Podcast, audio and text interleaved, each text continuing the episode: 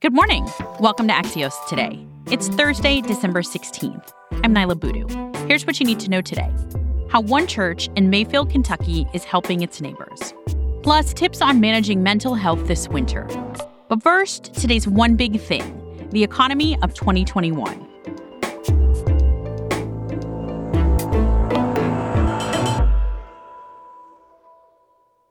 The U.S. economy dominated so much of the news this year. Just this week, we learned that wholesale inflation in November rose at a record rate from a year ago. Axios' Courtney Brown has that and the other big stories of 2021 in economic news. Hey, Courtney. Hey, Niala. I think we have to start with inflation. Is that the one big thing of 2021 for you? The one big thing of 2021 for me, as far as the economy is concerned, is shortages. But this idea of prices rising at the fastest pace since I've been alive, right?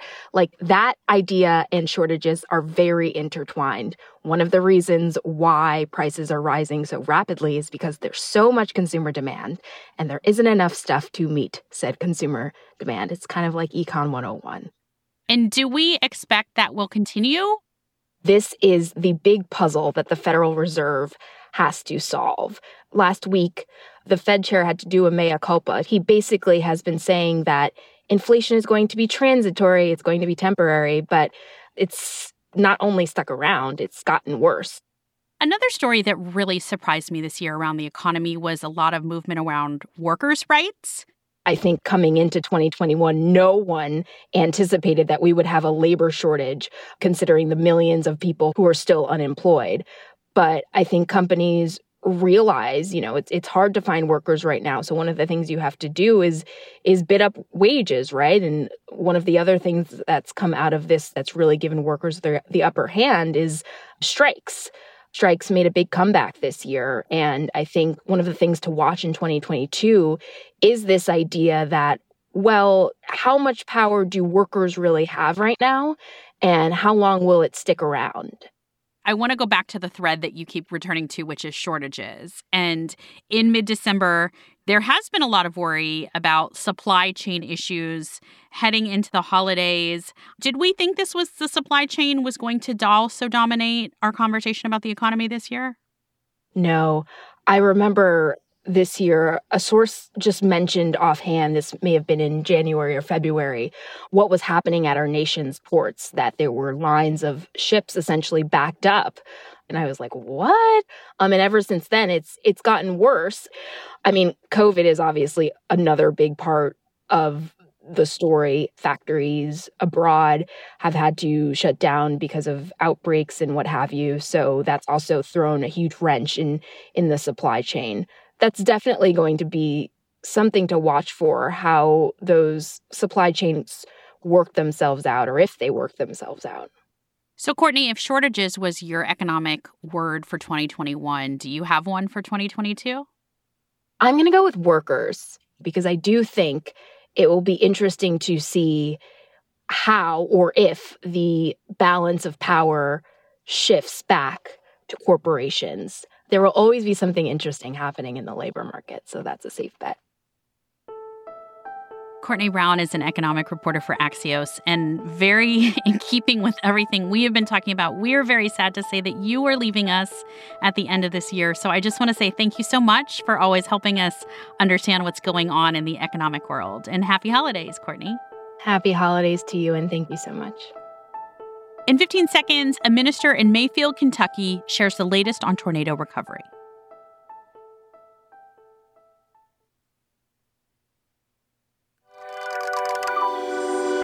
Welcome back to Axios Today. I'm Niala Boodhoo. Houses of worship in and around Mayfield, Kentucky were hit hard by the tornadoes this weekend, with some being completely destroyed. But many faith communities are also playing a role in recovery efforts, continuing across the South and the Midwest. I spoke to Minister Tyler Alverson of Seven Oaks Church of Christ in Mayfield just after he spent the day helping some of his congregation affected by all of this. Hi, Tyler. How are you doing? We're really busy. It, at some points, it feels like drinking from a, a fire hose, but doing all that we can to try and serve those who experience great destruction in the community. What are the needs as you see right now? There are a lot of people who are without power and electricity. There are a lot of people who are in need of food, people who need things like blankets. It's going to start getting pretty cold at night, so uh, anything for people to stay warm and to have full stomachs are really our top priority right now.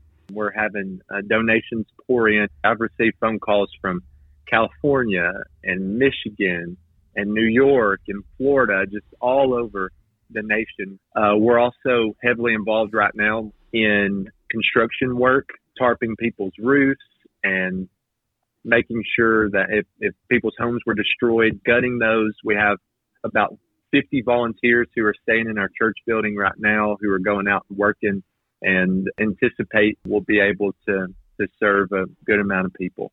You know, it is December 15th, just before Christmas. It's never a good time of year to have a natural disaster, but this seems particularly difficult.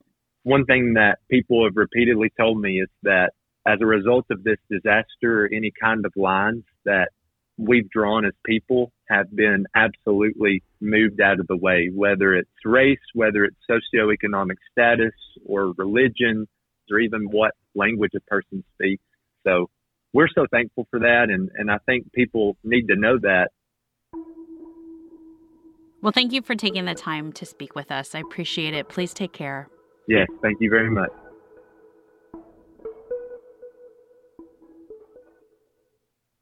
Have to say, this is the time of year when I am always counting down to the solstice because I hate the cold, dark days, which can also be very challenging for mental health and you add to that the uncertainty of what's ahead for the pandemic, this can also be a difficult time for managing depression or anxiety or coping with grief.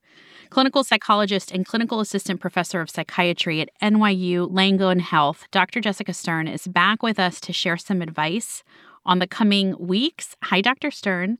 Hi, it's great to be back. Can you share with us some concrete steps people can take to care for themselves and their mental health in the weeks and months ahead? Absolutely. I'd say first off, it's good to have a list of things that you can do that you will find enjoyment from. So, things that you can look forward to, activities, things that can keep you occupied, and things you can look forward to. And also finding ways to stay connected with people. It is really, really important. And there can be a tendency to want to hibernate during the winter and isolate. And now is really the time to challenge ourselves, whether virtually or in person, to find ways to connect with other people in our life, in our community. Dr. Stern, at what point should people be seeking professional help?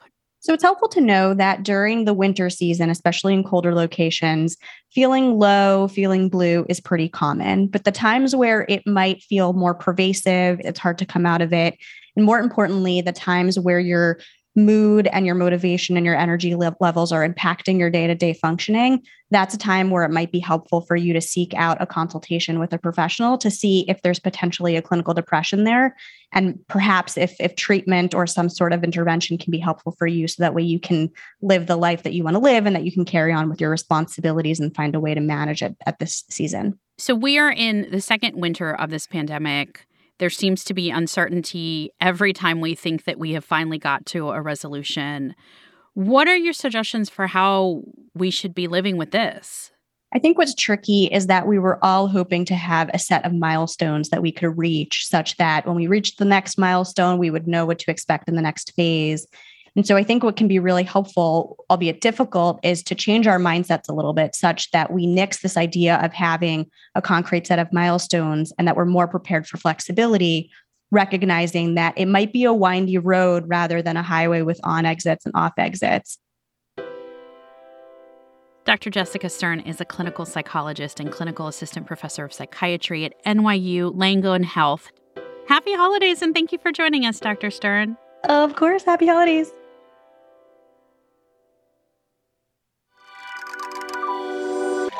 That's it for us today. I'm Niala Boodhoo. Thanks for listening. Stay safe, and we'll see you back here tomorrow.